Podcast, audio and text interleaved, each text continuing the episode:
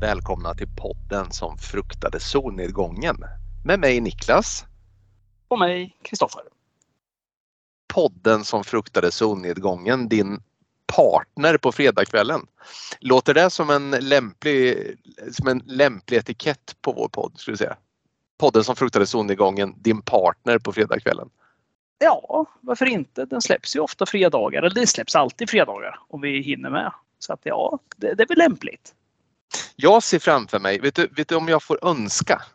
Alltså jag blir glad bara man lyssnar på vår podd men om man någon gång får vara så pass kräsen så att man skulle vilja önska ett tillfälle att folk lyssnar. Det är när de kanske du vet står och fixar lite med fredagsmaten. Kanske lite tacos, lite pommes och en köttbit, eller någon burgare eller vad vet jag och, och, en liten, liten öl och kanske hacka lite sallad och så tuggar vi på i bakgrunden där. Hade, hade inte det varit en schysst bild? Ja, det, det hade väl varit trevligt. Jag är benägen att säga att eh, kanske till och med dra lite längre så att man kanske har, man kanske har avslutat efterrätten också. Öppnat upp den där champagnen, kanske tagit med sig den upp till sängen också. Kanske, nej, men kanske snuddat på bas 2 ändå och slå, slå på oss. Ja, det, det hade hört. Det hade varit bara, nära. Bara, det hade varit en nära. Bara med.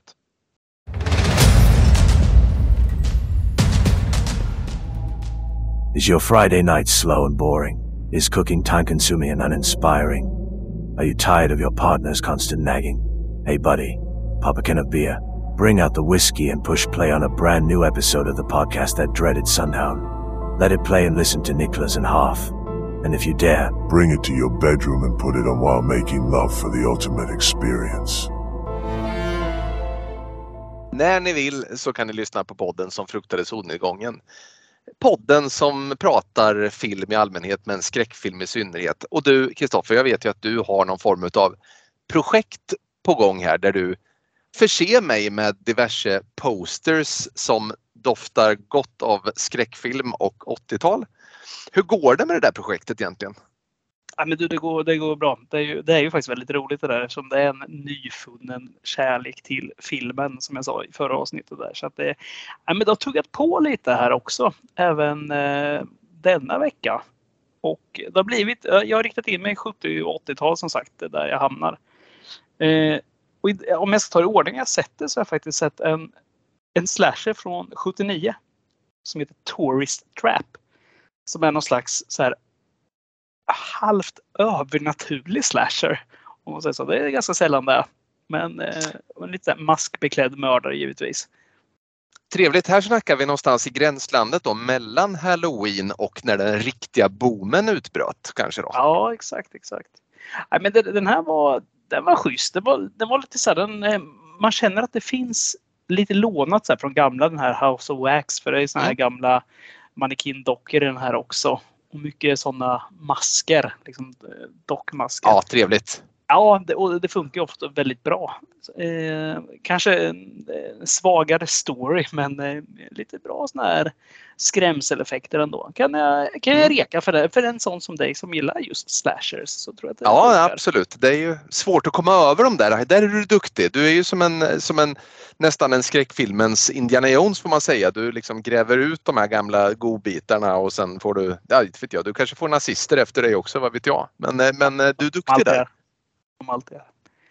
Mm. Ja, och det, jag fortsätter på temat där med slashers också för att det, det går ju väldigt hand i hand med just 70 och 80-tal där det är ju väldigt mycket sådana. Och då var det Girls Night Out från 82. Den hade inte jag heller sett. Som också är någon slags, alltså den har väl, det är väl urtypen just för slasherfilm. För den moderna slasherfilmen just det här med ett campus där det utspelar sig hela en kväll. Underbart! Egentligen. Ja, och det, ja men det är ju det. Och du vet, vi har hela det här gänget. Vi har eh, skolans basketlag, alltså kaptenen för basketlaget som är en sån här lite tuffare kille. Vi har de här lite töntigare plugghästarna. Vi har den nydumpade tjejen och så vidare. Du vet. Mm. Ja, du vet exakt hur det är. Och det är givetvis mm, ja, ja. är det en kväll där mm. de ska de har någon slags så här, något spex sånt som jag verkligen hatar egentligen. Men du vet, om ska alla studenter ska ut och leta efter ledtrådar så kan de vinna någonting. Ja, du vet, man, man särar på sig och de springer iväg. Det tuttar hit, det liggs hit och dit och eh, det är folk som dör till höger och vänster. Ja, men den, den Ja. var riktigt schysst. Vet du vad den har också som är riktigt schysst? Eh, Jag ska inte spoila slutet för någon här men och jag vet inte om vi har pratat om det tidigare men både 70 och 80 då hade man en sak som man kunde göra i skräckfilmer eller i andra filmer också som man kunde avsluta på på ett visst sätt i filmer. Du vet som, Mm. eh, som eh, Christopher Nolan gör i, eh, i vad, vad fan heter den här när, eh, med drömmarna? Eh, Inception. Inception. Han, han avslutar ju liksom filmen med att lämna frågan ganska öppen i många av sina filmer. Du vet det här, han, han snurrar ju en sån här lite så här, inte finger spinner utan vad heter det så här på bordet du vet som man har för att veta Ja, om det är men dröm precis. eller inte. Mm. Ja, Ja, exakt. och den ser vi ju aldrig om den stannar eller om den fortsätter snurra så vi vet ju aldrig om Nej. det här är verkligt eller inte. Det är ju ett sätt att avsluta en film på, liksom lämna Mm, det helt mm. öppet. Men Mm. på 70-80-tal där, alltså någonstans i brytet där, precis som i Sleepaway Camp. Kommer du ihåg sista scenen där som vi poddade om den för ett tag sedan? Mm. När här, den stora revealen kommer här att det är den här unga tjejen som är, eller killen då, som är Mm. mördaren. Då fryser bara bilden i det här skriket som hon gör, eller han gör. Just det. Mm. Kommer du ihåg det? Och sen liksom kommer kommer eftertexterna i den här, just den här framen som bara är kvar liksom slutet då. Och så Mm. där slutar faktiskt ganska många filmer har jag upptäckt. Även så här Butch Cassidy and Sundance Kid med Robert Redford och eh, vad fan heter han? Paul... Paul Eh, ja, men, hallå! Ja, Nu får det, Paul nu får det vara Newman, där satt den. Nej, men den slutar ju med att de du, springer ut också. Så här guns blazing och bilden fryser. Liksom. Man hör bara skottsalvorna och att de, de går ju åt där. Men Just den det. fryser. Och likadant Mm. med den här Girls Night Out så har vi faktiskt exakt sånt där också. Du vet, så att det fryser bara i en viss Mm. frame där man ser något otäckt. Jag tycker det är ganska charmigt det där. Det är liksom en Ja, rolig det grej att avsluta det på det. Ja, ja, men det är schysst. Eh, sista jag såg var Curtains från eh, 1983. Också en eh, slasher. Då. Eh, Mm. Och den här, är- den här var riktigt dum tyckte jag, men eh, ganska underhållande. Där. Sex stycken skådespelerskor som slåss om en roll i en stor film. Och en efter en blir mördad. Ja, de, är ju, de Mm. befinner sig på någon slags retreat de här under tiden. Nej, underhållande. Ingen så som man kommer ihåg kanske, men, men underhållande. Jag vet när du berättade om just eh, Curtains där att jag kände liksom, för du, du berättade ju lite mer då när vi pratades vid och det lät verkligen som att ja, men, produktionsteamet, manusförfattare, det finns en idé. Det finns en ganska god grundidé här någonstans. Men någonstans på vägen så, så hafsas det till och så blir det lite dumt liksom. Fast det Ja. finns något där såklart. Ja, men det gör det ju. Och eh, det- ska läggas till att de här filmerna, alltså, de- ingår ju i det här projektet inte för att de har en, en bra handling eller något sånt, utan det är ju rent att de har haft en riktigt ball VHS-framsida någonstans. Att det har Mm. varit det som har triggat lite. Men eh, det har faktiskt inte bara blivit sånt också, utan eh, jag ska väl ändå nämna vad jag faktiskt har sett där. Du, du nämnde ju Indiana Jones här lite snabbt där och jag har faktiskt Mm. sett den nya här, Indiana Jones and the Dial of Destiny. Eh, Just där det. han eh, återigen blir just jagad av nazister. Och jag, jag måste faktiskt lyfta den som en, eh, så här, jag, som många andra, blev väl väldigt besviken på Indiana Jones 4 misstänker jag. Mm. Jag antar att du Jag- tillhör dem också. Jag, jag, blev inte, jag, alltså jag blev inte väldigt besviken. Alltså den är märkbart sämre än de tre första såklart. Men, men någonstans där så, så tror jag att jag såg den ut, ja men du vet som det alltid är, så ah, okej nu ska jag se världens sämsta film. Så jag tyckte inte den var så vidrigt usel. Men som sagt var, nej den är ju sämre helt klart. Ja, men där, jag tyckte i alla fall den var riktigt eh, dålig. Alltså, så här, ja, men, ska man jämföra med, vi ska inte prata om den gamla här, men eh, jag skulle nog säga två av fem för att man hade så höga förväntningar på det och verkligen trodde det här. Liksom, eh, de har ändå fått ihop liksom, en kompetent regissör igen. Det är väl Spielberg på den med va? Som är Ja, på, det visst är det ja. det. Mm. ja, och då är det så här. Man förväntar sig liksom mer varje gång Spielberg gör någonting. Så är det bara. Mm. Men den här var, här var det back to basic kände jag. Och liksom att det var riktigt bra. Och det jag var livrädd för var ju det här misstaget som man gjorde i Scorseses eh, eh, Irishman. Det här när man föryngrar Robert De Niro. Det vill säga att man har Mm. kvar den här. Så det är jättesnyggt gjort det här med ansiktet. Det är Mm. absolut inget att klaga på där. Men nu ska jag tjata om det här igen. Att man sätter ett ungt ansikte och väljer att ha kvar liksom Robert De Niros gubbkropp. Alltså det är ingen bra kombo. Det tar bort Nej. allt. Där snackar vi det du alltid säger. Det bryter magin. Och det gör det Mm. verkligen. Det, liksom, det funkar inte. Du kan, liksom Ja, inte sätta, du kan inte sätta en ung Pamela Andersons ansikte liksom, på Stephen Hawkings kropp. Liksom. Det funkar inte. Nej. Det, liksom, så här, det Nej. bryter någonstans. Ja men precis, det, just i Irishman var det smärtsamt när en, liksom, en ung, till, till synes ung person ska kliva ur en bil och det blir världens apparat av det. Liksom. Ja, det, ju, det funkar Verkligen. inte. Ja, och det här var jag ju livrädd för att det skulle hända här också. Och tänkte att så här, nej, hur fan ska det här funka? Harrison Ford liksom inte purung längre heller. Byt skådis i så fall tänkte man innan. Men nej, här har de faktiskt fått till det riktigt bra. För att hela filmen, jag tror det här är det som gör att det funkar också. De har lagt på något slags filter här på kameran. Lite som eh, det här filtret i eh, Tintin-filmen. Just det. Som får det liksom. Och det passar ganska bra just i en Indiana Jones-film tycker jag. Det blir lite det här mjukare och det blir lite det här mer pastelliga, eller man ska säga. Det liksom får den här Mm. lite serietidningskänslan. Och det tycker jag passar väldigt bra, bra in i just Indiana Jones. För att det, de har ju alltid det här, så de tar sig inte för, på för stort allvar heller. Då blir det en bra matinéfilm liksom, med att det blir lite så här ja, men lite mjukare, ruffigare, man kastas ut genom fönster du vet och biljakter och sånt där. Det, det flyter ihop på ett bra sätt. Så att, eh, Mm. den, ja, nu, nu är det inte en Indiana Jones-podd här, men eh, den kan jag reka i alla fall. Det är ett stort steg. Ja, verkligen. från Ska ses. tidigare. Och som sista grej vad man har sett också så börjar jag faktiskt kolla på den här tv-serien nu.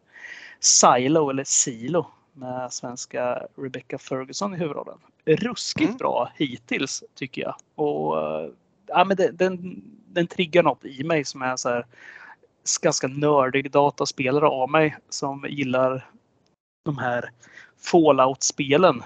Och för alla som har spelat. Fallout någon gång vet liksom att man börjar inne i just ett så här shelter, ett silo. Där liksom man har suttit inne hela sitt liv och kanske de generationer innan den också. Och det är rätt ballt tycker jag att bara sätta, nu finns det ju böcker om det här men jag har inte läst dem. Men att liksom utspela sig där inne, de är, de här 10 000 som bor i det här silot och aldrig har sett liksom utsidan. För vem vet, är det något farligt där ute? Går det att vara där i luften eller inte? Nej, den är schysst. Den rekar jag. Klassisk tagning också. Vi har ju en gemensam eh, bekant som har eh, sålt in den där rätt bra innan dig där så man får nästan ta itu med den där serien. Den verkar ju onekligen bra. Jag gillar den typen av handling. Ja, men det gör man ju.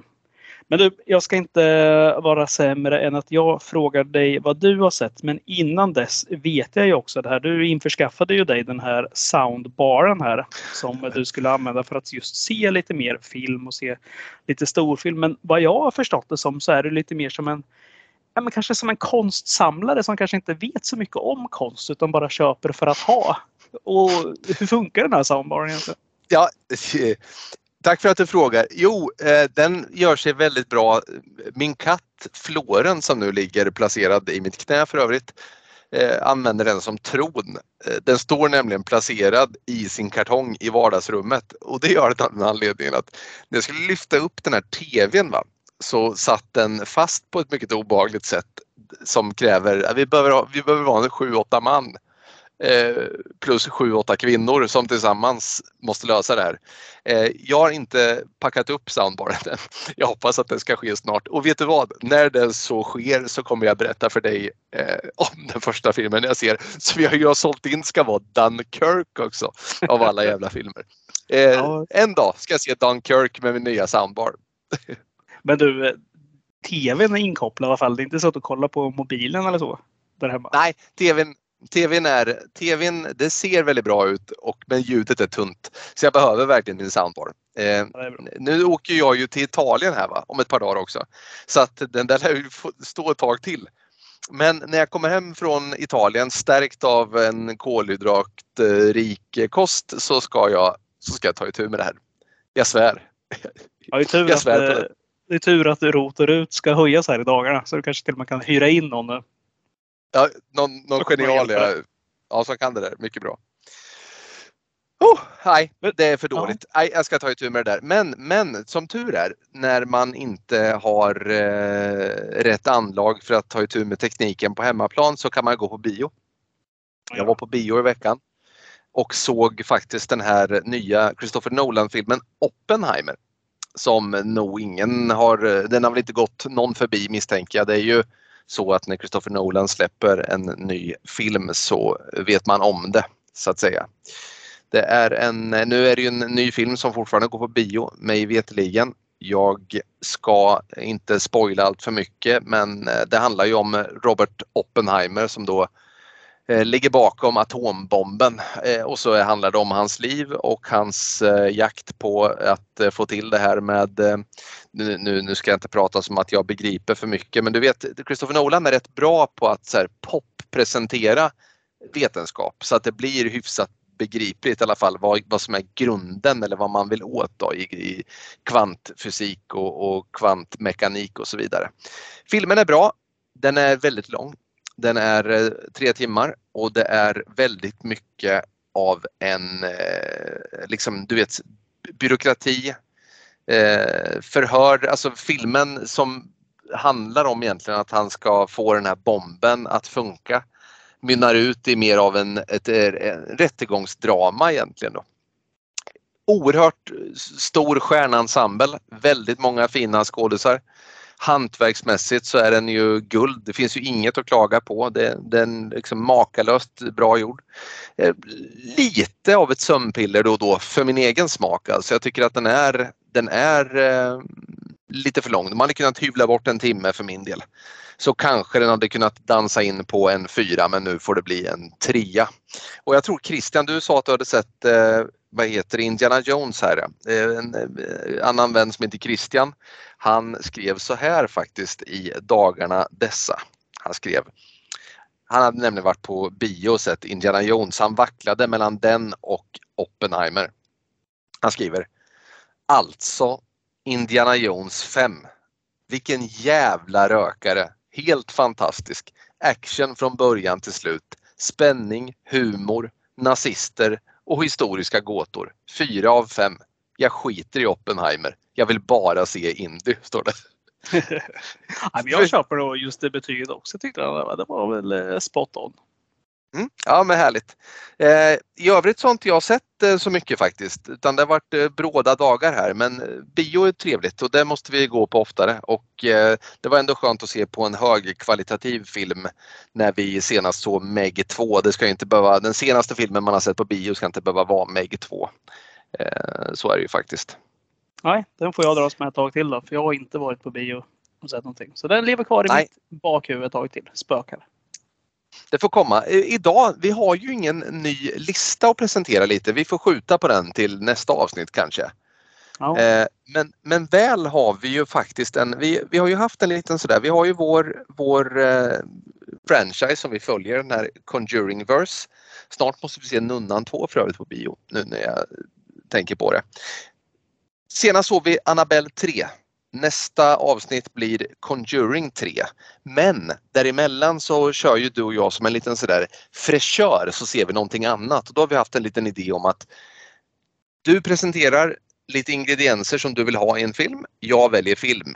Den här gången var det jag som presenterade lite ingredienser som jag vill ha i en film. Du väljer film. Jag, för den som följer den här podden och, och känner till lite vad vi brukar säga att vi gillar. Jag gillar Vatikanen, präster och djävulen och demoner. Det vill jag ha. Du gav mig The Borderlands från 2013 eller som den nya titeln blev The Final Prayer. Och det är ju inte lika schysst. Men The Borderlands alltså. Såg du den här för länge sedan när den var ny eller hur kom du i kontakt med den här filmen? Ja, men jag hade ett tag där i tidigare från när jag såg väldigt mycket skräckfilm och eh, det här var en sån där som du vet man kollade efter vad som hade kommit för nytt. Och det, man hittade inte det här riktigt bra för att det inte släppts ännu. Så blev det, äh, men jag får ta du vet, ja, men ett snäpp ner istället. Ja, men Borderlands, ja, men den kan jag nog se. Så, så där som man bara andrahandsval helt enkelt. Och drog igång mm. alldeles för sent. Det måste väl varit runt 2016 kan jag tänka mig. Den här filmen är från 2013. Ja. Och, eh, jag såg den väldigt sent och kom ihåg den som att säga, ja men vad fan, den här var väl ändå rätt stabil tyckte jag.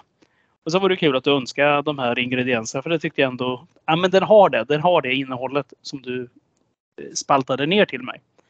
Mm. Så den, då tänkte jag att den här ska vi ge en chans till där, för nu ska jag se när, jag inte, när man inte ser den efter midnatt heller. Och är hyfsat nykter. Så att det, här, den var härlig och jag, tycker, jag gillar ju att se någonting som inte amerikanskt brukar tjata om också. Så jag kunde få välja in lite där också och då blev det ju en, en brittisk film istället. Precis, du har ju en förkärlek, det hade jag, jag tyckte också den var skitbra, men den här Killist vi såg för rätt många avsnitt, avsnitt sen. Den var ju schysst och det är också lite så brittisk landsbygd, precis som den här filmen. Jag kanske rent av ska ta och läsa upp för dig lite här vad, vad den här filmen handlar om så beger vi oss iväg. Ja, absolut.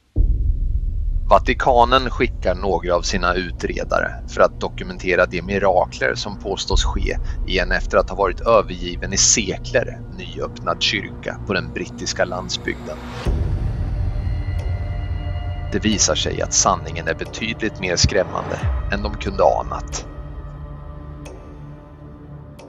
Du, tack Niklas.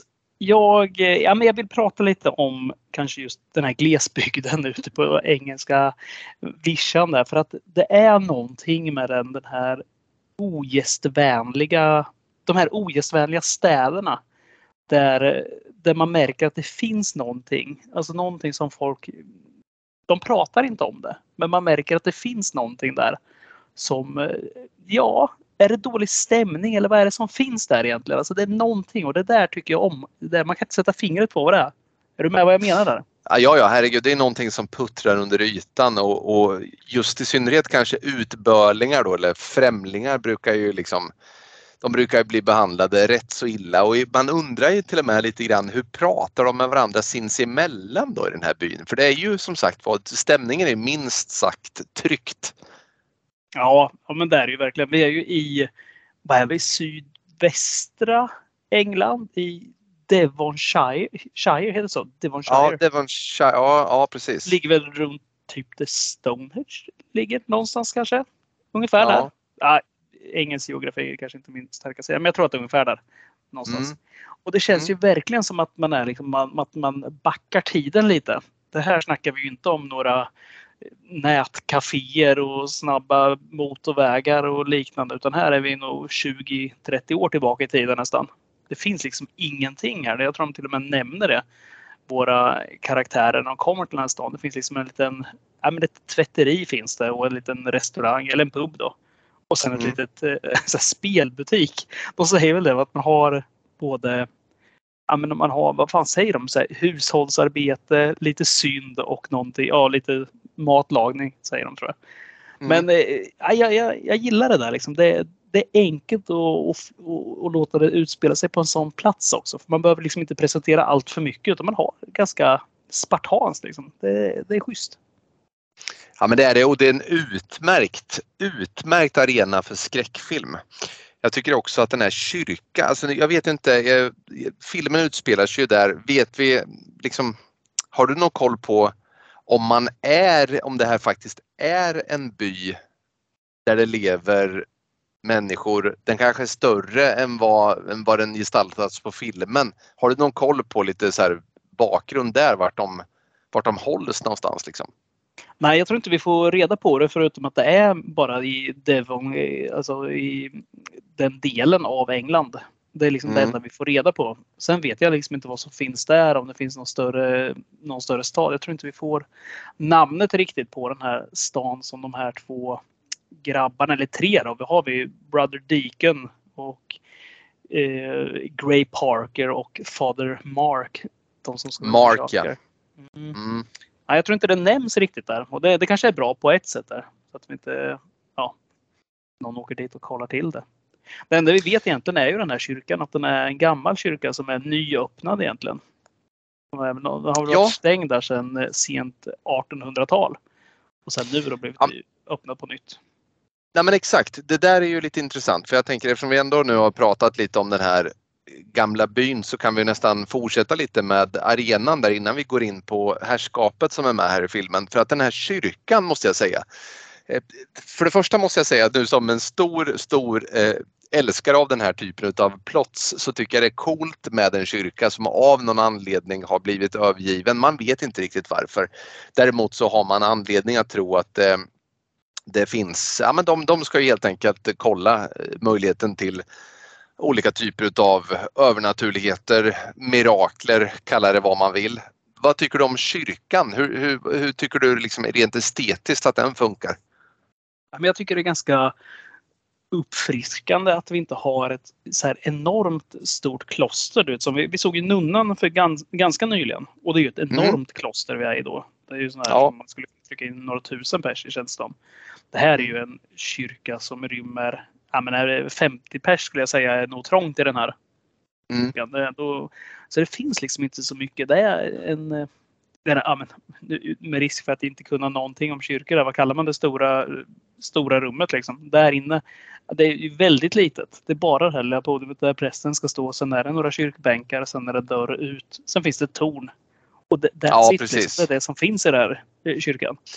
Ja men det är ju verkligen en så gammal, gammal kyrka som, som eh, ja, men den har storlek efter hur många som lever där så att säga.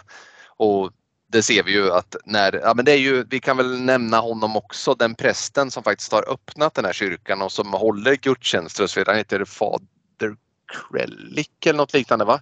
Mm. Eh, han, han har ju gudstjänst, vad är det om tre pers som sitter och lyssnar på honom? Kanske två och sen är det någon som står och häckar utanför någon sån här gubbe som inte säger ett ord liksom. Så det är ju, ja det är lite sådär, det är lite deppigt deppigt på sätt och vis då, men han är ju hoppfull den här fader Krellik för han är ju tämligen övertygad om att mirakler sker i den här kyrkan. Mm, ja men precis och precis som du är inne där på när du läser upp plotten här att det är just ett mirakel de ska ut och, och ja, undersöka då. För det är ju, det är ju inte mm. spökligheter egentligen de är här för. Alltså något, eh, något otäckt. Och eh, det, vi ska väl tillägga redan här kanske att det här är ju faktiskt en film som är filmad alltså i alltså i första person då, eller i, i found footage. Eh, den tillhör ju found footage-genren. Så mm. att vi, har, eh, vi har väldigt mycket handkameror, lite så här, eh, som en blandning där liksom mot, mot många andra sådana här filmer. Att vi faktiskt har en ganska mycket stillastående kamera också. Som står och spelar in i sann paranormal activity-anda. De sätter ju upp det inne i kyrkan för att liksom undersöka det här eftersom det har rört på sig där inne. Så måste de ju kunna följa om det är någonting som händer och då har vi kameror uppsatta som eh, vi kan övervaka. Och, Precis, deras kameran det är liksom ner mot altaret eller vad man ska säga så man får en bra överblick och det är faktiskt som du sa idag, det är faktiskt en jäkligt bra idé. Alltså det är ju också skönt för, oss som tycker det är lite jobbigt med skakiga handkameror i found footage. Det är ett sätt runt det hela som gör det mm. mycket mer angenämt att titta på tycker jag. Det som också är schysst är den ständiga svåra biten med found footage. Jag är ett stort fan av found footage men det finns ju ett stort problem där och det är ju alltid att sälja in varför vi följer den här kameran. Va, vad gör den på plats? Liksom, varför är den igång? Och här tycker jag ändå alltså man, man vinner väldigt mycket på att göra den sin läxa där genom att sälja in det här på ett bra sätt. Varför sitter kameran där de sitter och varför skulle jag filma just i detta nu och så vidare.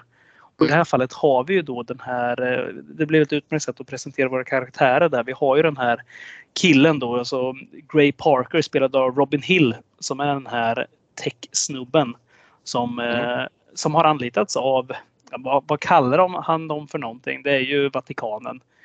Någon ja. liten gruppering inom Vatikanen. Någon form av filial, ja precis. Precis, som eh, vi förstår han har tackat ja till ett jobb hos och vi fattar att det är väldigt bra med pengar där. Han har inte sett så mycket konstigheter heller utan det här är väl ett av de första jobb han ska göra åt dem. Mm.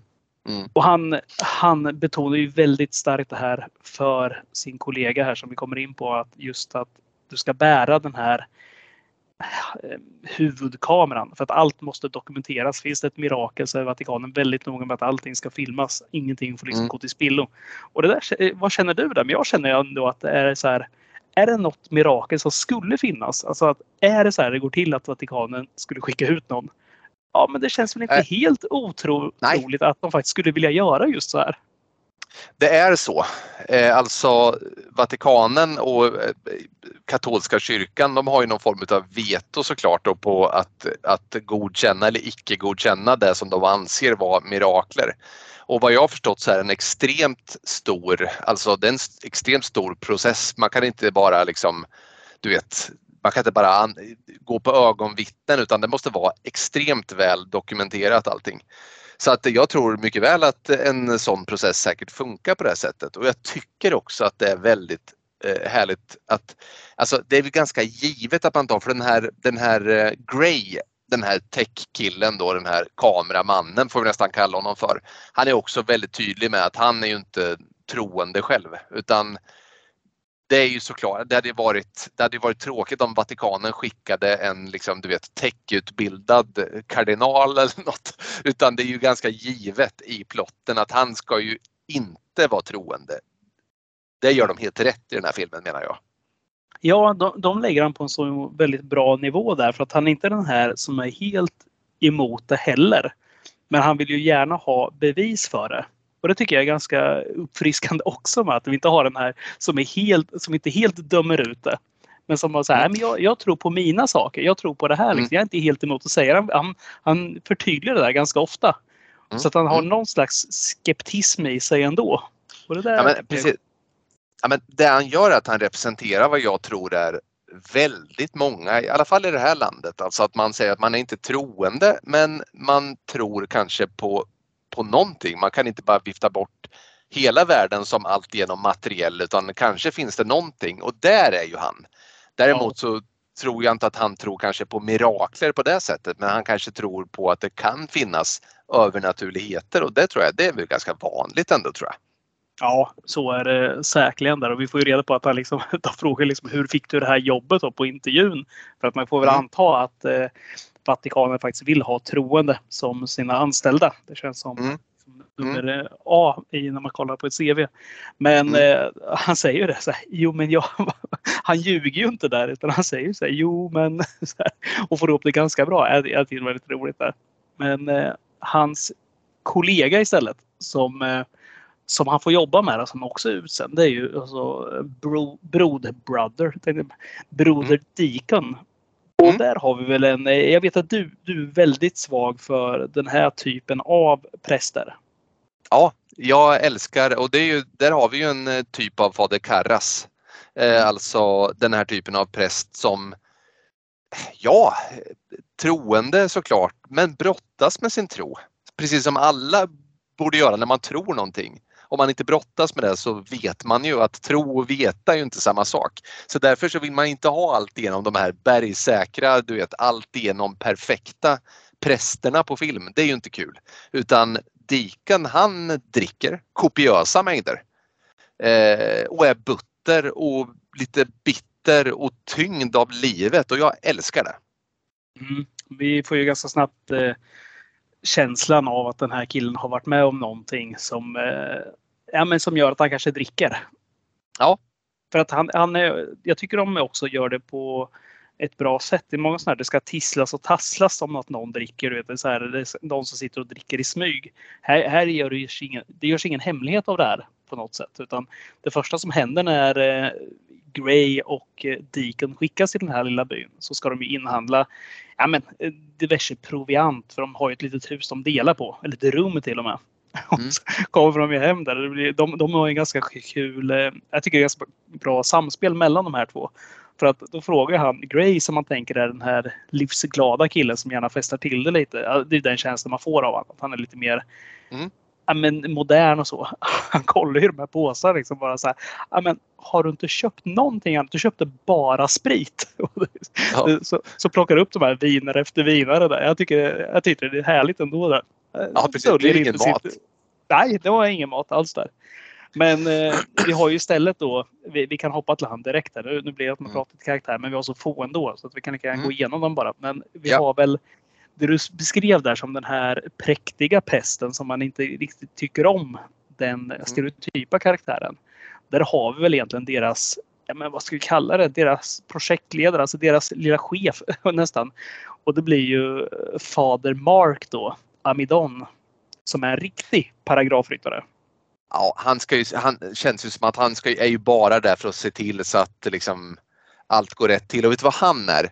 Han är om, om nu, om nu Deacon är en, en präst som man själv tycker är väldigt sympatisk och älskvärd så är ju Mark den här han bryr alltså, jag, alltså om du nu ska bli präst här i livet då ska du nog vara en humanist som sätter människan först och är till tjänst för mänskligheten. Men Mark vill ju bara stiga i graderna i Vatikanen. Han är ju bara ute, han vill ju bli påve helst tror jag. Han är ju liksom han är bara ute efter karriären känns det som.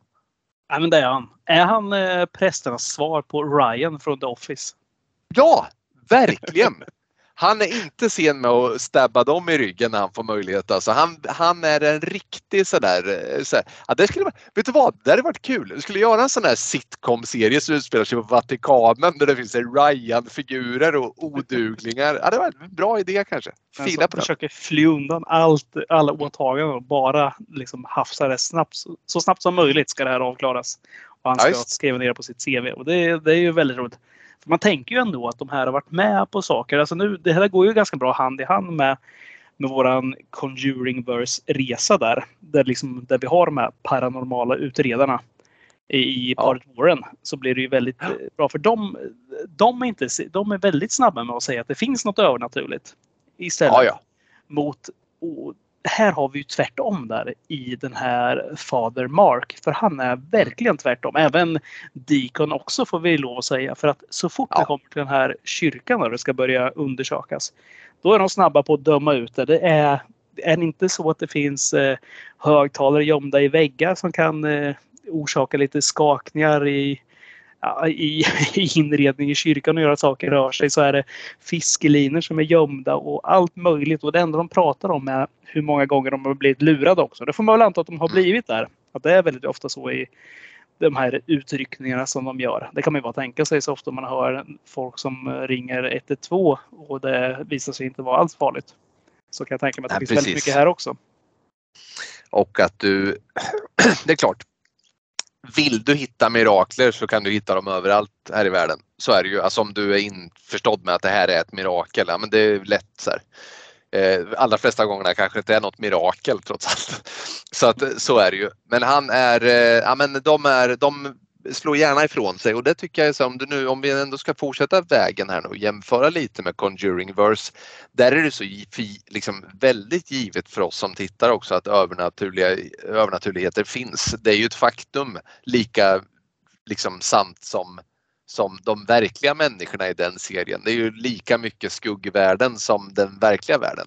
Här tycker jag de är perfekt, liksom de avvägt att du som tittare, tack vare kanske att det är found footage också, inte riktigt ser ju hela vägen vad fan det är som händer. Du anar, ja det föll något av sig själv.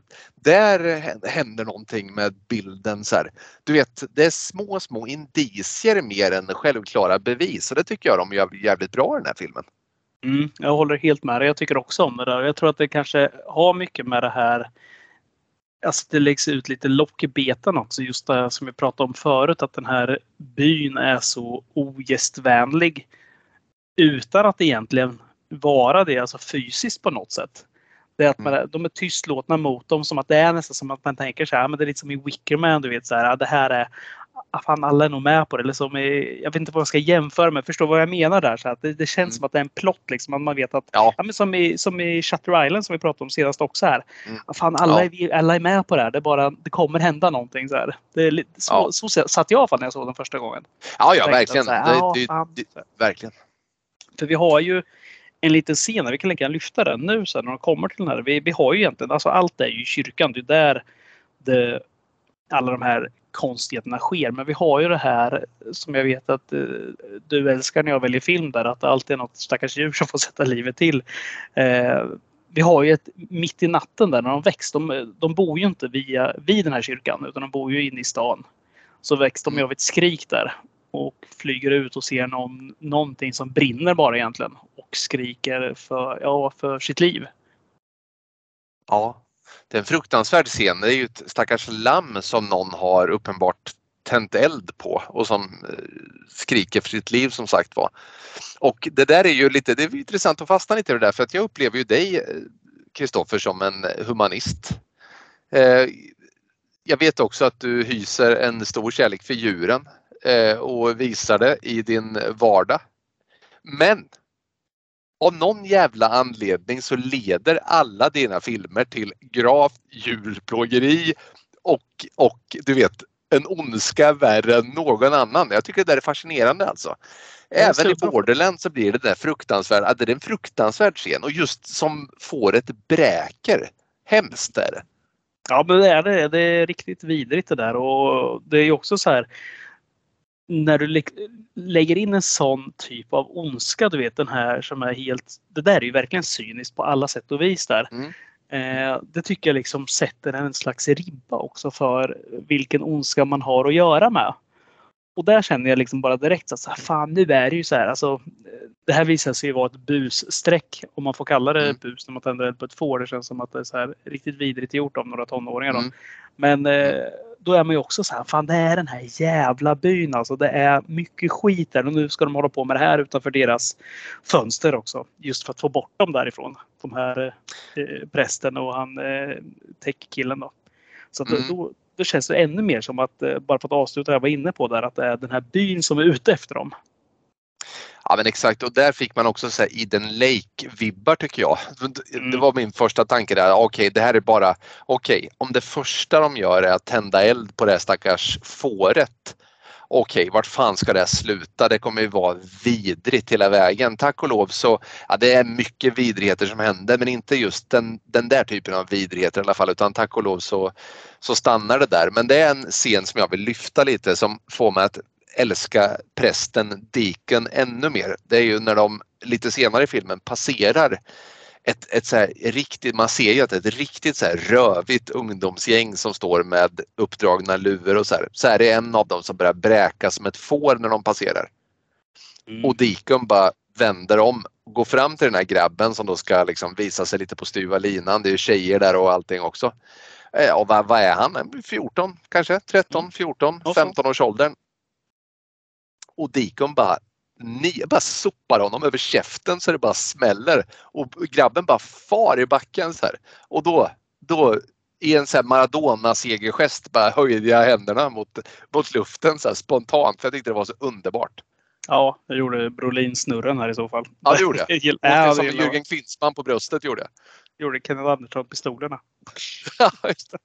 Nog med fotbollsreferenser. Men Ja. så, så, så var det. Nej men det, det, det, visst är det det. Det har vi pratat om också. Där. Det finns ju den här, du vet den här när man triggar fram det där hos någon. Det rinner över och man vet att det här gör man. Det här är något som alla egentligen vill göra men man håller i, inom sig för att så, här, så gör man bara inte.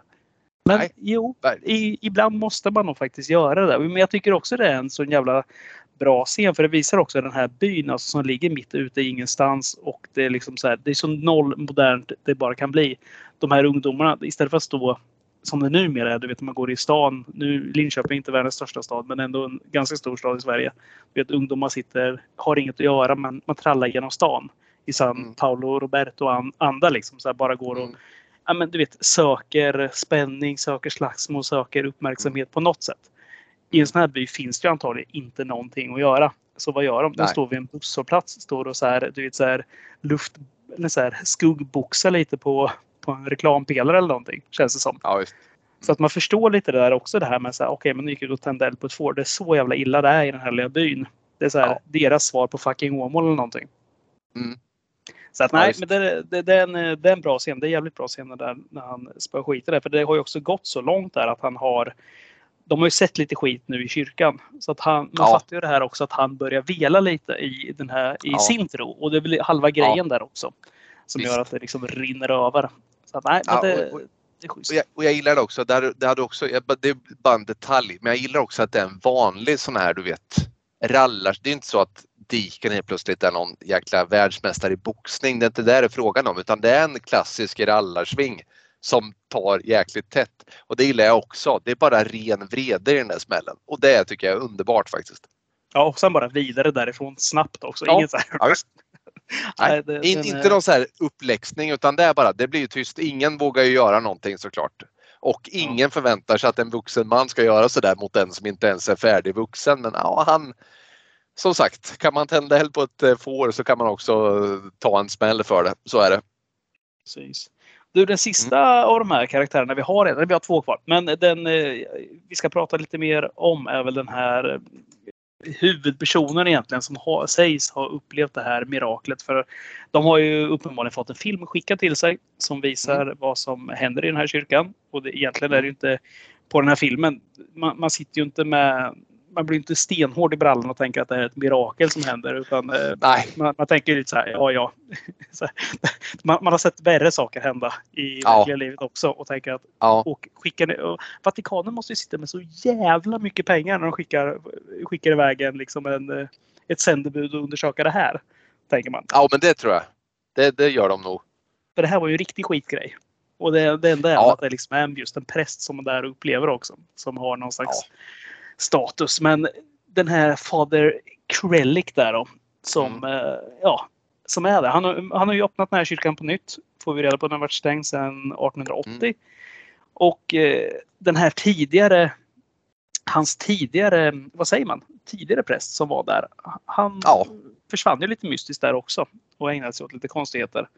Mm. Vet vi bara. Men eh, vad tycker du om Krellick där då? Nej, jag tycker Krellick är jävligt obehaglig om jag ska vara ärlig.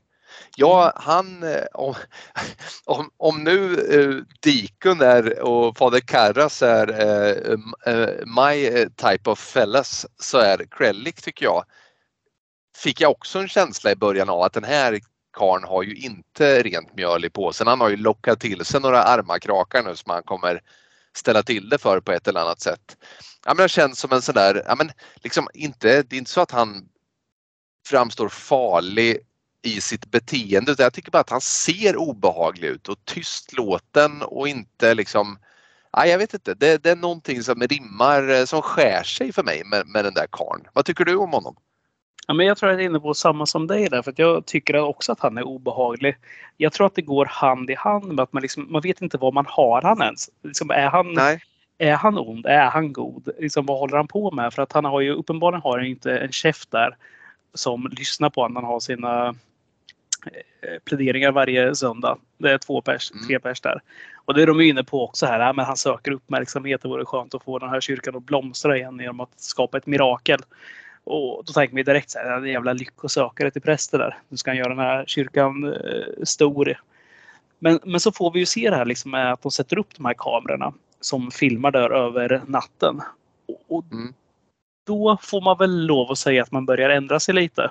När Ja. vi ser att Krellick är där nattetid och sitter liksom och, och kör 42 000 Fader vår från midnatt Ja. till morgon. Ja, Och saker och ting, ja, kanske inte de mest naturliga sakerna händer runt omkring honom. Nej, fy fan det är rätt obehagligt. Han sitter där och ber om att eh, få fler, alltså att, att vad, vad det nu är som ligger bakom miraklen i hans värld, eh, Gud och naturligtvis ska ge dem fler tecken och så här och han sitter där nattetid. Jag tycker det också, även nu att det börjar hända och smälla och falla ner kandelabrar och allt vad det är som händer runt omkring så är det ändå väldigt obehagligt att det sitter. Jag tycker ändå att han, han blir ännu mer obehaglig tycker jag ändå på något sätt när han sitter där nattetid och bara du vet Ja, jag vet inte, det är en lite så här av en, ett, freak för mig. Ja, men det blir det ju eh, lite för att, att, att han kör det här så maniskt nästan. När han Mm. liksom kör, eh, ja men om det är Fader vår eller vad fan det nu är han kör där. Jag är, Mm. jag är, jag är inte bra på det där. Men, Nej. nej. men jag håller med dig och han har, han har väl också det här utseendet lite som eh, att han är ganska lång och han är ganska likblet och har lite så här velande ögon. Så här, han, han, Ja. han inger inte tryggheten som jag tycker annars att präster brukar kunna göra. För någonstans du brukar det finnas någonting som, ja, Ja men verkligen, och vet du vad han mer signalerar? Ett, ett löst och fuktigt handslag. Man skakar hand med honom, det är inget fast handslag på honom. nej det, det är det verkligen inte. Han känns även som någon som läser innantill väldigt mycket. Ja, verkligen.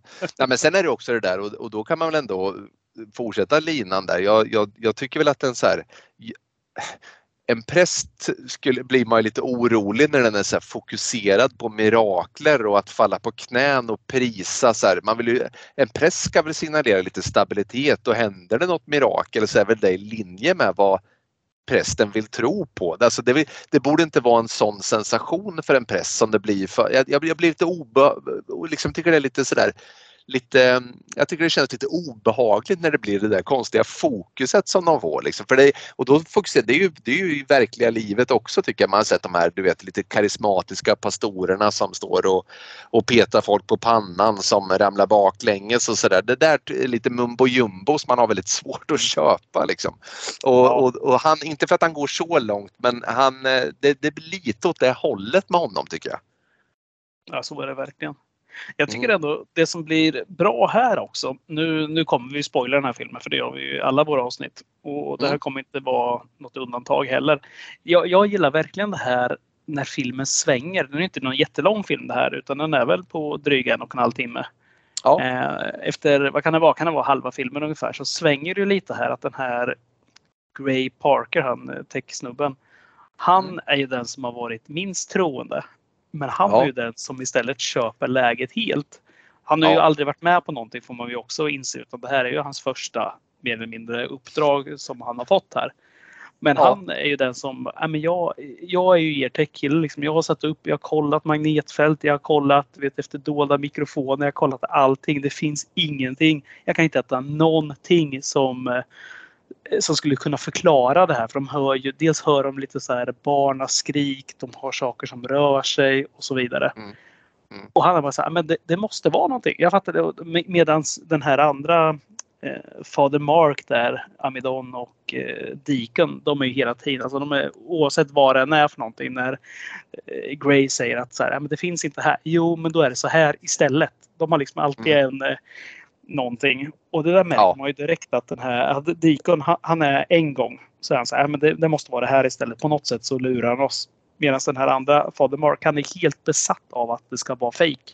Det, det Mm. måste vara fake där. Det finns liksom Ja. inte på kartan att det skulle vara någonting annat.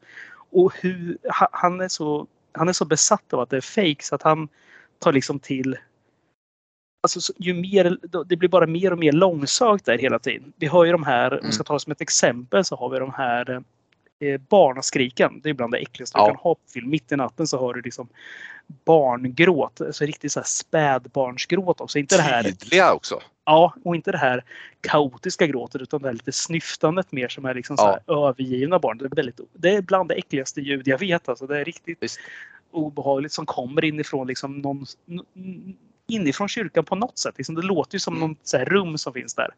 Hade det där varit liksom en Beck-film så hade man ju direkt sagt så här, ja, men den där prästen har ju ett dolt rum här där han har jobbat Ja, 500 000 absolut. barn hela tiden. Absolut. Och- Ja, men så, så gick ju tankarna när man såg den här filmen. Så gick det hos mig i alla fall. Ja, Jag tänkte så här, men fan det måste vara något sånt där dumt. Så. Mm. Men han den här Deacon han förklarar ju liksom, eller förlåt, han den där Gray. Han, han säger liksom, Mm. jag har riggat upp mig alltså, på sin tekniska grej. bara, Jag har riggat mikrofoner och allting. Så här, det finns inte, det kommer ingenstans. Ja då, så här, för jag har sett att det, det så här, i Frankrike någon gång, då vis- visade det sig att så här, grottor kunde fortplanta ljud så här, vi, vi, Mm. jättelångt ifrån. Och det är, så det är så Mm. dumt så att det finns inte. Och, men det vore väldigt kul där med den här tech-killen och bara så här, nej men jag har stängt av den här till och med. Liksom, det finns inget här som kan göra det här. Det finns inte på kartan. Nej, precis. Och där, Det där känner är man ju också- att det vänder lite. Det Ja, det är, Och jag gillar det. Jag tycker Mm. att det är väldigt trovärdigt. Tänk själv då att du är den som ska sköta kameran när du åker med två stycken präster och ska utforska en, en kyrka där det uppenbarligen händer övernaturligheter. Man själv hade ju i första smäll så hade jag ju stuckit. Var helt övertygad om att det här är någonting som händer. Jag hade skitit i vad, vad de säger liksom. Jag, jag, jag hade känt mig väldigt utelämnad där som kanske mest sekulariserad i, i, i gänget. Då. Att, att eh, det här är eh, det här är eh, det här är läskigt. Ja men verkligen. Och det, det blir också väldigt tydligt där någon gång de står och det händer ju igen där att någonting rör sig över bordet. Över Mm. det här podiumet så är det någonting som flyger. Och direkt sen när han står i filmen, eftersom vi ser allt från den här kameran som är satt på huvudet så ser vi ju att den här Fader Krellick står och så här smyg tittar in lite så här på Mm. någon slags buskismanér nästan. Ja, ja.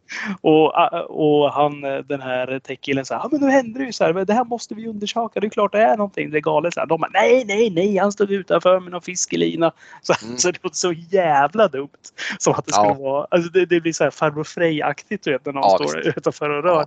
Och det där tycker jag blir, det blir så jäkla bra då, för de åker tillbaka till eh, huset den kvällen. Jag tror att det är där i alla fall. När Mm. han säger just Gray Parker där, han säger ju till Deacon bara så här, men jag, jag tror inte, jag är inte en troende kille, men Mm. med din, din tro Deacon, liksom så här, din tro som bara är vad du säger ska finnas eller vad du tror Mm. finns och, och sprider mot, alltså jag vet vad jag skulle ställa mig och tro på när jag har sett saker eller vad Mm. du bara förklarar kan finnas. Jag vet vilken Mm. sida jag väljer. Och Mm. det där tycker jag är jävligt bra så här, för det förklarar ju vad jag tror som du var inne på också där. Hur de flesta Ja. av oss tänker i Sverige antagligen. Eller det som vi Mm. som är lite modernare om man får säga så. Mm. Och det där tycker jag, ja, men han, han, han är så jävla sympatisk snubbe den här Gray Parker. Det är ju, man, man är ju inte, alltså så, man är ju liksom inte en så här man är ju inte fundamentalist åt andra hållet. Jag menar att om man nu får ovedertagliga bevis på att någonting riktigt jäkla oförklarligt händer, ja men då letar man ju inte, du vet, tar de mest långsökta anledningarna till att det inte är något övernaturligt utan någonstans så måste ju också ens sunda förnuft, sunda förnuft kunna godkänna också sånt man inte kan förklara. Och det tycker jag är, det hade varit väldigt icke trovärdigt om eh, techsnubben här hade viftat bort det också. Liksom. Jag tycker att han är ju den som är den här sekulariserade västvärldens normala person som bara agerar jävligt rationellt utifrån hur de allra flesta av oss hade gjort. Är jag helt övertygad om. Ja, men han blir ju hela liksom the voice of reason eller vad man ska kalla det liksom, mm. i den här filmen. Så att eh, även om man är Eh, kanske hela så här, eh, comic relief-killen också. Mm. Mycket i filmen för att han är, lite så här, han är ju ganska rolig, han är ganska verbal av sig och han ringer ju hela ja. tiden till någon, någon polare och beklagar sig över sitt jobb där och tycker att det är helt sjukt vad han är ute och gör fast det är bra betalt ja. säger han. Så att, ja, men jag, gillar den, jag gillar den, förvan, alltså den, den färd, resan han gör i filmen. Ja. Och nu, nu låter det som att det är världens mest avancerade grejer, det är det absolut inte. Men nej, jag gillar nej. den lilla korta resan han gör ändå för att jag, jag tycker den om det är något de är så är de här karaktärerna jävligt bra skrivna. De är på, på 90 minuter, 89 minuter till och med. Så tycker mm. jag ändå man får, jag, jag gillar de här. Alltså jag gillar bandet mellan eh, Deacon och Grey. Jag tycker de är svinhärliga ja. tillsammans. Det är precis ja. som i Killis vi pratade om någon gång för länge sedan mm. också. Ja. Man har två jävligt sympatiska snubbar på olika sätt. Som man ändå är såhär, jag vill att det ska gå bra för de här killarna. Ja, verkligen. Absolut. Jag är helt enig. Och jag tycker också Deacon är en sån, alltså han, han viftar ju inte heller bara. Alltså ja, han försöker vara rationell till en viss gräns, men han är ju inte som Mark. Mark är ju liksom, får ju Dana Scully, hon skulle kunna se ett tefat landa i Arkivex och ändå inte tro på det liksom. Mark är ju hon, men, men Deacon är ändå på något sätt så, så går det till en gräns. Sen måste han gå vidare med de här undersökningarna också. Så är det ju. Så att det, de två älskar man. Ja, Ja, Deacon är ju väldigt komplex därför att hans karaktär, vi får ju reda på det sen också, att han har varit mm. med om Alltså en, eh, vad ska man kalla det, liksom ett uppvaknande eller liknande. Liksom ett, eh, ett annat fall han har varit inblandad i, liksom i Brasilien har jag för mig det. Någonting. Mm, något sånt va? Ja. ja. När det liksom också har varit syner, oförklarliga saker har hänt, folk har, har dött och det har väl mer eller mindre sopats lite under mattan av Vatikanen. Mm. Mm. Så att man förstår ju det, när, när man kommer till den punkten, då är man inne på det här. Okej, jag förstår varför det sups nu så otroligt mycket där. För att han har en ganska ja. tung skuld som han känner sig bära på, misstänker jag. Ja. Ja. Men om han, om han är eh, Fader Karras från Exorcisten så finns det ju mm. en eh, Fader Marin i denna film också. Det är inte Mark det det. utan det är en den mycket karismatiska fader Calvino som kommer in. Han älskar man ju otroligt mycket. För han, han är stereotyp om något. Ja. ja, men han är den där gamla prästen som har varit med. Han är ju också på något sätt eh, hamnat lite i onåd ju med Vatikanen får vi veta på något sätt. Han är, han är ju lite mer, eh, så här, vad ska vi kalla honom? Han är lite så här rock'n'roll prästen liksom. Han, han har varit där och han har ju den som har lärt upp, jag vet lärt upp heter det inte väl, men han har väl på något sätt utbildat Deacon eller något liknande va? tidigare. Ja men precis, exakt. Och han är ju den som, han är på något sätt så här, jag menar, de tar väl inte, Marx nämner ju det att de tar ju inte riktigt honom på, på största allvar längre den här gubben när han kommer. Men han är så här karismatisk och hälsar glatt när han landar med helikoptern där finansierad av, av Vatikanen och han anländer ju för något, på något sätt för att ja, men lägga någon form av välsignelse på den här kyrkan. Va? Röva bort ondskan eller vad det nu de tror är. Liksom, eh, det, är ju, det, det kan vi komma till. Det är ju liksom, man har hittat hedniska symboler i den här kyrkan. Man får veta att kyrkan på något sätt är byggd upp på någon form av hednisk ritualplats. Och där på något sätt så ska de väl gå in och ge kyrkans välsignelse istället och det är det som är Calvinos uppdrag här. Alltså Calvino är ju som någon slags eh, så här, ja men Morgan Johansson så här, som inte har skött sig ordentligt liksom, inom Vatikanen där utan han är så här, som inom polisen så här, som man bara man sparkar uppåt istället. Så han har fått någon Ja. tjänst som är bra betald men ingen han får liksom inte ha någon kontakt utåt utan han- han är bara bäst på det här. Just när det gäller kanske den här mirakel och övernaturliga och demonaktigheter. Men ingen tar på allvar som sagt. Jag tycker det Nej. är rätt skönt förklarat där och han den här Father Mark där, han är ju vansinnig över att de har ringt honom. Som att Ja, det här precis. är, alltså nej, inte han liksom. Ska han in? Även fast han hyser väldigt stor respekt för honom. Men det är ju Ja. bara för att eh, göra karriär som sagt. Man kan inte snacka Ja, ja. Fader Calvin. Och det är väl vad, jag förstår, alltså, det sägs ju själv eftersom man har påvar och så vidare, men en, det är väl en enorm hierarki inom katolska kyrkan misstänker jag. Så att du kan ju inte som yngre präst hacka på en äldre präst. Jag tror inte det funkar så riktigt. Utan man Nej. måste bemöta honom med vördnad. Men Calvino, han är ju mer, han, han, han är ju också glad i att dricka skulle jag tro. Ja, det tror jag också. Han, eh, han känns som det. Han är en väldigt så här, eh, ja, men, friskt humör när han kommer där. Mm. Väldigt glad. Men det blir också väldigt snyggt där med så här, småsak bara, men så här, den här hierarkin som du nämner där. Mm. Det, det blir väldigt tydligt tycker jag för att Dikon är, om han är ja, men så jordnära som du kan komma en präst kanske. Mm. Alltså, som kanske inte har tagit allt på största allvar utan han dricker som sagt, han röker och han eh, svär och slåss. Så Mm. ha, och, och klär sig i liksom, ja men han, han, han kör liksom Bruce Springsteen klädsel liksom. Det är Ja, exakt det- den har tisha och jeans. Liksom. Ja, ja, men exakt. Och sen har vi ett snäpp upp. Då har vi Fader Mark där som kommer liksom med, ja men jag har nerstoppad svart, alltså svart prästskjorta med, ja men vad heter den här lilla, Kragen och allt. ja men exakt kragen. Mm.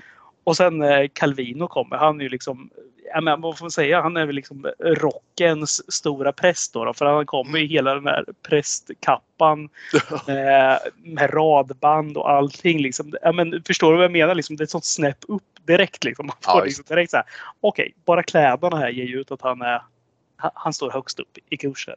Ja visst, absolut.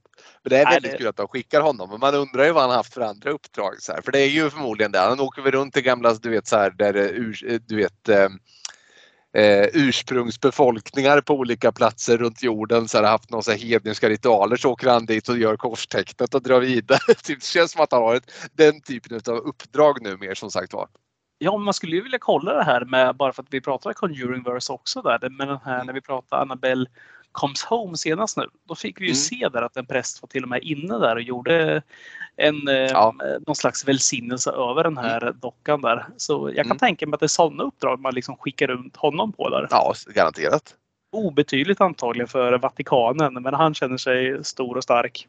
Ja, och Vatikanen behöver inte ha honom och göra dumma uttalanden och offentligt utan han kan få hålla på med sitt liksom. Så det funkar kanske utmärkt. Men Ja. det är också ändå så, eller hur? Om man jämför med, om vi återigen då drar parallellen till Conjuring Verse, den här Curse of La Llorona vi såg, du vet. Den här, den här prästen som, you know the tears of uh, Jesus Christ, han som räddar dagen i slutet. Han köper man ju inte på något sätt som präst. Men både Nej. Deacon och Fader Calvino känns ju som att de skulle kunna vara präster på riktigt, alltså hur de ser ut. Alltså Ja, verkligen. mycket verkligen. mer trovärdigt. Ja, men det är ju, man, man slänger ju inte in Schwarzenegger som, eh, som en präst. Liksom. Det, och om Nej. får det trovärdigt, det går inte. Nej, nej, det, det gör det inte. blir svårt. nu var det inte Schwarzenegger, men det var, det var samma typ av ja, nästan på ett sätt Ja. var det det. Ja, det var det. Ja. Nej, men det, det, det, när den här filmen nu, alltså vi måste ta slutet för att det är, Mm. det är ett riktigt ballt slut på den här filmen faktiskt. Ja. den har någonting. Den har något. Den här filmen snurrar ju in på 5,8 på IMDB, vilket inte är något så här dunderbetyg. Eh, Nej, men, men jag tycker att det här slutet när det uppenbarar sig, när Calvino, Fader Mark, Gray och Deacon kommer till kyrkan. Vi, vi, eh, Fader Krellick har försvunnit på um, omständigheter. Vi behöver inte gå in på han. Någonting kan vi spara i- för någonting. ja precis. Ja, men han är den, borta den kan ur ni... spelet i alla fall.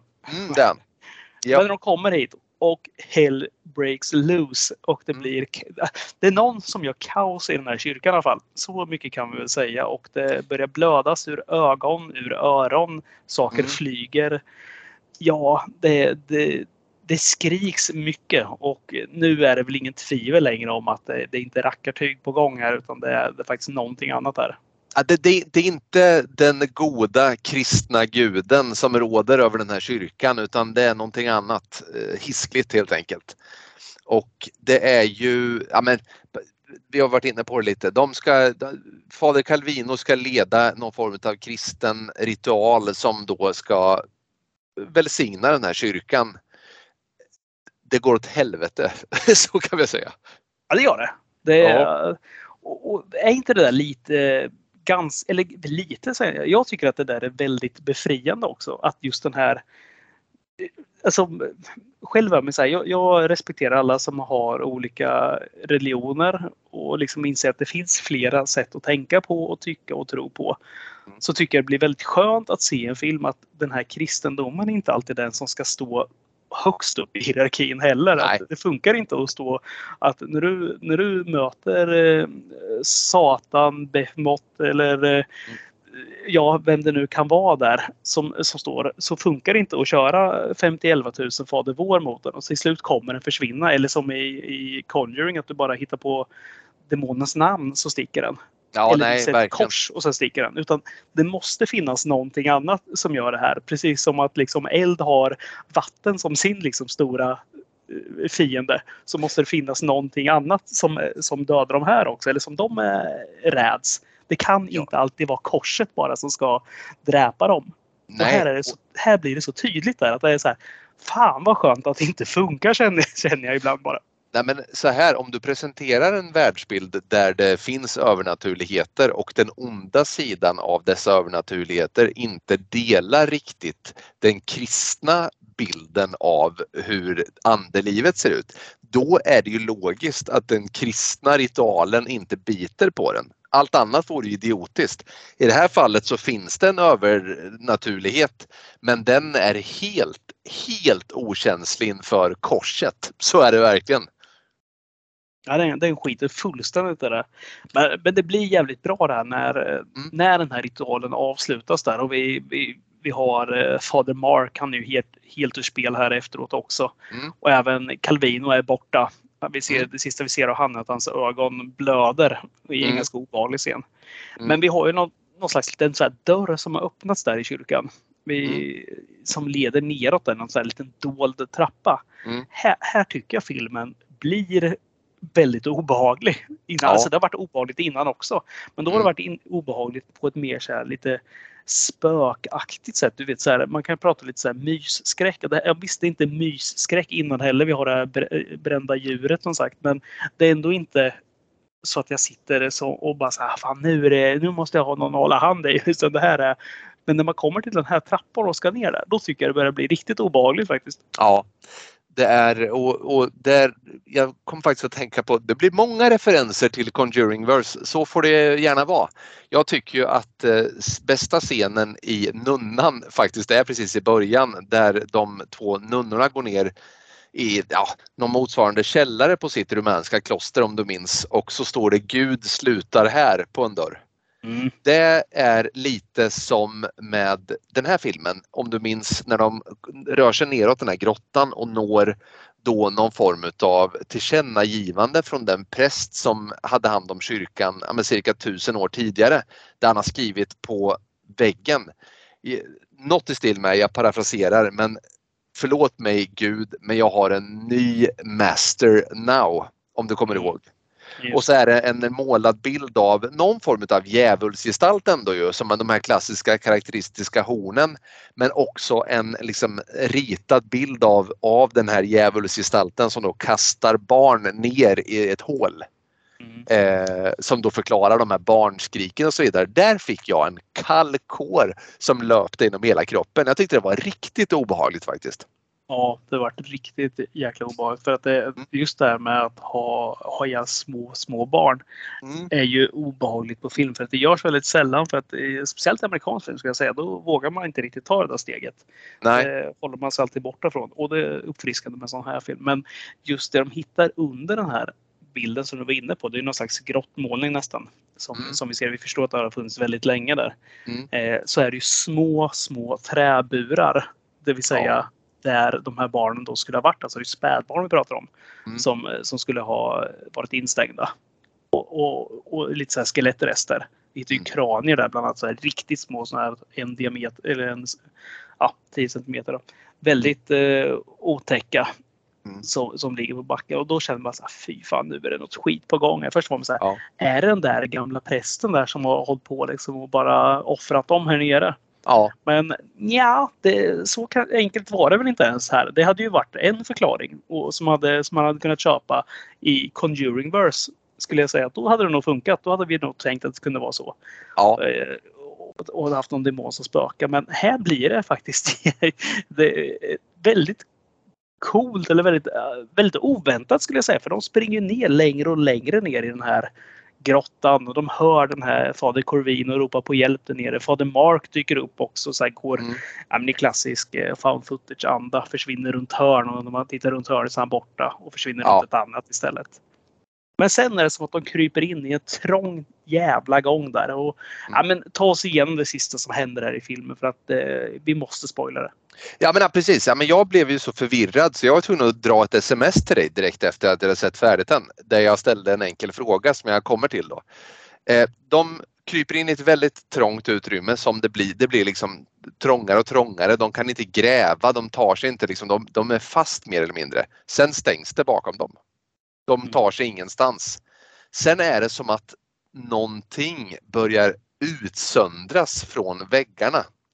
Vilket leder till att under en väldigt lång scen måste jag säga, den här scenen håller på kanske en, två minuter, där Deacon och Grey helt enkelt mer eller mindre smälter, alltså börjar du vet frätas sönder och samman.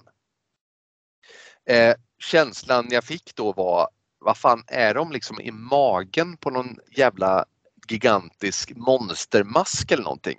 Så jag skickade lite sms till dig helt enkelt. Jag ställde frågan, vad fan kröp de in i käften på någonting? Och du skrev ja, det är så jag tolkar det. Skrev du. Och det är ju Ja. så man måste tolka det. Ja, men visst är det det. Alltså, mina referenser direkt. Alltså det, man sitter ju med en jävla massa popkultur innanför pannbenet egentligen. För så är det alltid och det, det vet du lika bra som jag. Men när de kryper i de här tunneln så ser man lite så här taggar direkt. Och jag Ja. antar att det är tänder liksom, när man ser Ja. det. Mm. Eh, Jag, jag var tvungen att spara tillbaka det. Men jag tänker på den här, kommer jag ihåg rätt? Där, Shalacken, eller Sarlacken i eh, Return of the Jedi. Ja, Du vet ute där i öknen. Det är ju exakt så egentligen. Ja. Jag vet att man Eh. möter ett sånt monster även i, jag tror att det är första Alone in the Dark-spelet som måste vara så här från tidigt 90-tal. Eh, Något liknande så här, också någon stor mask där som man kryper in i munnen på också. Ja, jävligt obehagligt. en, en, en, en helt enkelt en icke på dessa tusen år har den här monstermasken uppenbarligen inte, den har bara sovit, legat i någon form av djupt vala men lever gör den och tillbads av gamla hedniska eh, galna satanspräster, det gjordes den. Eh, jävligt oväntat och jävligt obehagligt och båda tummarna upp till det alltså. Den, det, det vi ser är alltså att de har råkat ut för någon jäkla matsmältningsprocess i det här monstret. Det var så oerhört oväntat. Vad som helst utom det hade jag tänkt mig. Ja, verkligen. Ja, man var ju nästan livrädd för att nu ska de hitta ut på något sätt och det bara var en dröm eller liknande. Du vet, Ja. så dumt, så. Men eh, nej, det, det blir väldigt eh, tydligt där också vilken typ av hur man väljer att avsluta sitt liv där också medan den här, den här tech-killen han, han får ju panik där. Han får ju råpanik där att han inte kommer ut. Det är för trångt. Och Mm. det, jag känslan av att det är lite så man själv hade reagerat också där. Liksom. Det, Mm. jag kan inte tänka mig något värre än att liksom bara det blir så smalt så att man liksom håller på att dö. Som levande begravd känns alltid som det värsta man kan bli utsatt för. Ja, fy fan. Usch. Och här har du ändå någonting så här, något frätande så här, som inte fräter allt för mycket heller utan lite långsamt. Du vet att det här går inte på en minut utan det här, det här dör du långsamt. Ja, visst.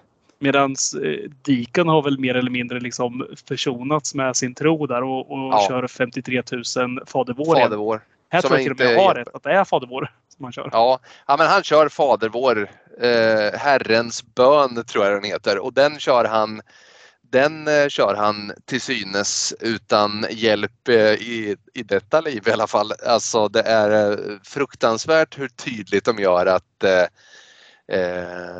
önskan om någonting bättre, godare, eh, att finna styrka i, i bön hjälper inte de här två personerna. Nej, det gjorde det inte. Nej. Ja, Eh, nej, men det, det var ju, ja. det där var filmen. Ja, den, den är ju kort. Den, var, den, den kändes väldigt kort filmen. Alltså det fanns ingen död minut menar jag, i den här filmen. Alltså det var inte, jag tänker nu på Oppenheimer som jag satt och, och du vet hade lite klåda i kroppen då och då. Eh, men, men här var det ingen, ingen dödtid direkt.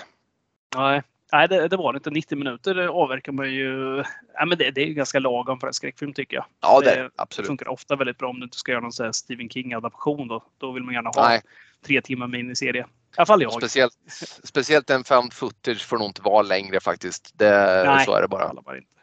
Men du, eh, någon favoritscen där? Vi har väl mer eller mindre gått igenom hela filmen i, för att det det var nästan tvingat att bli så. Men eh, har du något så här speciellt som du gillade mycket som vi inte har nämnt? Ja, kanske? Som nej. Ja, jag, jag, alltså, jag tycker egentligen att det finns... Eh, jag, jag tycker att det är... Eh, Eh, vi har nämnt båda de scenerna. Jag tycker att eh, när det kommer till någonting positivt här så är det när, när Deacon nitar den här jävla eh, ungdomen efter vad han har gjort med fåret. Det tycker jag är en så här förlösande skön scen. Men det som är den allra starkaste scenen i filmen i all sin vidrighet det är när de hittar den här ristade väggen där den här gamla prästen har tappat det helt och frångått allt vad han har trott på tidigare och, och ingått i någon form av hednisk kult istället. Det var otäckt. Jag gillar det starkt. Vad säger du själv? Nej, men det, jag vill inte lyfta samma grej, men jag håller med dig. Jag, jag tycker också de bra. Jag, det är en sån här film som jag inte liksom känner att någon scen är helt onödig eller som bara så här, fan, det där kunde man ha skippat. Men jag, jag, jag tycker den här scenen eh, som jag pratade innan om, eh, lite dimridåer som läggs ut för att vi ska tro att det kanske är någonting annat som händer. Vi har det här när Krellik springer iväg där. Så det känns som att han bara busar med dem, för att Mm. säga det milt. Men efter att Krellik dör då, för det gör han ju faktiskt, Mm. så, så sticker de ju till en bar där, en liten pub. Både Deacon och Grey. Och då, ja men för att liksom, ja men de tar sina gravöl där liksom för det här. Och då blir det så jävla dålig stämning där inne. När det är, och, och då är jag återigen såld på att fan det är någonting med det här. Det måste vara en kult, du vet. Så här, nu är de, de på spåren här. Nu, nu, så här, för att de liksom stänger ju. Ja, men de ber ju om att få ett glas till. Liksom, så bara så här, No, the bar is closed. Så här, Ja. klockan är sju eller vad det nu är. Så här, Ja, just det. och alla andra blir serverade. Men nej, de ska liksom skicka hem dem därifrån Mm. för att de inte vill ha dem där. Och det kände jag så här, men det, fan, där lurar ni mig. Och det, om det är något jag gillar att bli i skräckfilmer så är det lurad och bortfintad hela tiden. Det, det tycker jag om. Ja men det tycker jag också om och jag tänkte väl också att i kölvattnet av när de slog den här grabben på käften där att ja, vänta tills han kommer hem och berättar att de här nya utbörlingarna misshandlar barn. Så här, det kommer bli Oh, jag vågar inte ens tänka på vart det ska sluta liksom. Men filmen tar en annan vändning och det var positivt. Ja, man såg ju nästan framför sig att det skulle kunna vara precis som du säger där med att han springer hem där och så kommer det ut någon så här, du vet, sällskap som står i monstermasker i slutet och sen Ja. sliter de av sig och så visar det sig vara pappan till det här barnet eller något som Ja, sticker kniven i dem eller Ja, sånt där. ja, men, det- ja, men det känns exakt så. För de känns som man har sett några gånger. Mm. Nej, vad kul att det inte gick åt det hållet. Har du något verkligen. eh, betyg du vill eh, rulla upp för den här filmen? Jo men det har jag och jag velar faktiskt. Eh, så att jag får nog nästan återföra det här gamla IMDB-betyget här för att jag har å ena sidan, sen har jag pratat mig väldigt varm om den här filmen för jag tycker att den är en fantastisk film. Har man inte sett den, vilket mycket pekar på att man förmodligen inte har gjort, för det här är ingen film som jag ens, eh, jag tycker ändå att jag har hyfsad koll på film och skräckfilm och så vidare men den här hade jag helt missat, den hade helt gått mig förbi. Så sannolikheten är säkert eh, stor att många andra har missat den också. Eh, det får man inte göra. Den eh, måste ses. Den är otroligt bra och nu är det för sent att säga det eftersom man redan har avslöjat hela filmen. Men om du av någon anledning skulle hoppa in i vår podd och råkat spola fram och hör mig prata först nu så stäng av, se filmen och lyssna färdigt sen på avsnittet. Men eh, problemet är ju då för mig eh, found footage found footage har eh, bra filmer och det finns dåliga filmer. Det här tillhör absolut en av de bättre found footage-filmer jag har sett. Men mitt problem blir ju det här med att, att lika delar så är det ju tack vare att det är found footage så att man inte riktigt ser vad som händer. Var det där ett mirakel? Var det där något övernaturligt? Det är ju det blir väldigt bra. Det gör sig väldigt bra i den här filmen. Men å andra sidan så är det lite samma sak som när vi har sett Räck de här filmerna. Alltså det, för mig så här, det blir det blir väldigt mycket tumult, speciellt i slutet så, så blir det det blir liksom, man vet liksom knappt vad som är upp och vad som är ner. Vad gör de? Vad, vad tar alla vägen? Så här, springer de ut eller springer de inåt? Springer de neråt? Klättrar de uppåt? Så här, det, det, det är mycket så här, som går förlorat för mig där i intensitet tack vare att jag inte riktigt ser vad som händer.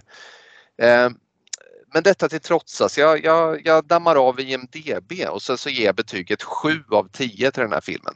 Eh, en stark 7 av 10. Vad Oj, säger du själv? Det var, det var högt. Ja, nej, men Ja. Jag, jag håller med dig. Jag, jag brukar säga att jag gillar found footage och det, det gör jag verkligen. Men eh, som jag pratade innan om också, man måste sälja in varför kameran är på och varför den är av och varför det ibland fladdrar för mycket. I det här får vi något i slutet där att eh, täckningen antagligen inte finns där för att det ska filmas. Men jag håller helt med dig. Det blir faktiskt det blir väldigt pixligt också.